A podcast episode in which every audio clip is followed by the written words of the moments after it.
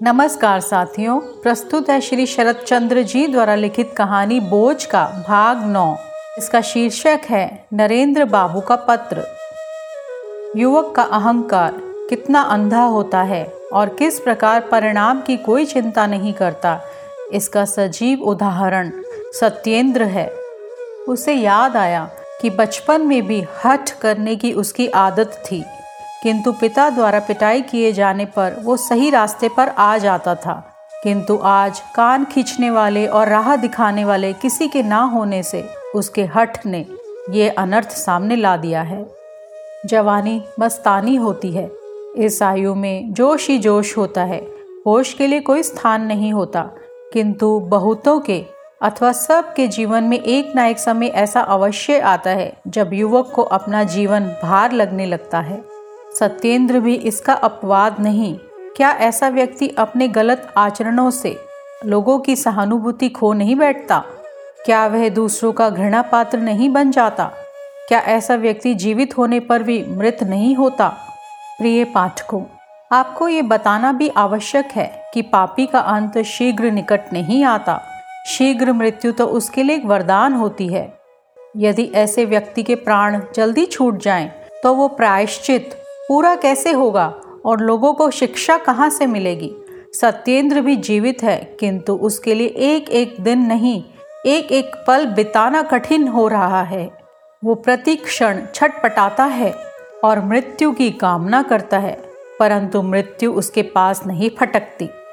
सत्येंद्र बीच बीच में अपने को धोखा देने के प्रयास में भी सोचता है कि वो अपने अतीत को भूलकर वर्तमान में जीता है। किंतु पवना में चरित्रहीनता का कलंक भोग रही नलिनी के जीवित रहते, वो अपने घृणित अतीत को कैसे भूल सकता है? विवाह के दो महीने बीतने के बाद सत्येंद्र को आज एक पत्र और एक छोटा सा पार्सल मिला है। पत्र लिखने वाला है नलिनी का भाई नरेंद्र। पत्र इस प्रकार से है। सत्येंद्र बाबू, इच्छा ना होने पर भी अपनी प्यारी बहन नलिनी के प्रति स्नेहवश उसके अनुरोध से, मैं ये पत्र लिख रहा हूँ। मृत्यु से पूर्व ही उसने आपके नाम की ये अंगूठी आपको लौटाने को कहा था, जो पत्र के साथ वापस भेज रहा हूँ, ताकि आप अपनी नई पत्नी को पहना सकें। ये भी नलिनी की इच्छा थी। आशा है कि आप उसकी इस इच्छा को पूरा करेंगे। हाँ उसका अंतिम अनुरोध था।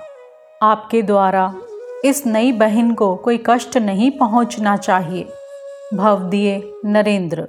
सत्येंद्र को याद आया कि पुत्र जन्म के अवसर पर सत्येंद्र ने ये अंगूठी नलिनी को पहनाई थी।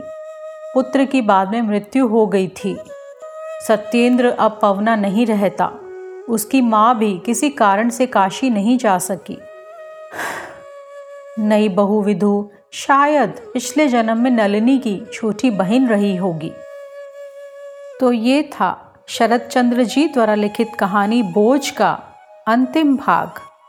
कहानी सुनने के लिए आपका दिल से धन्यवाद। आपका दिन शुभ हो।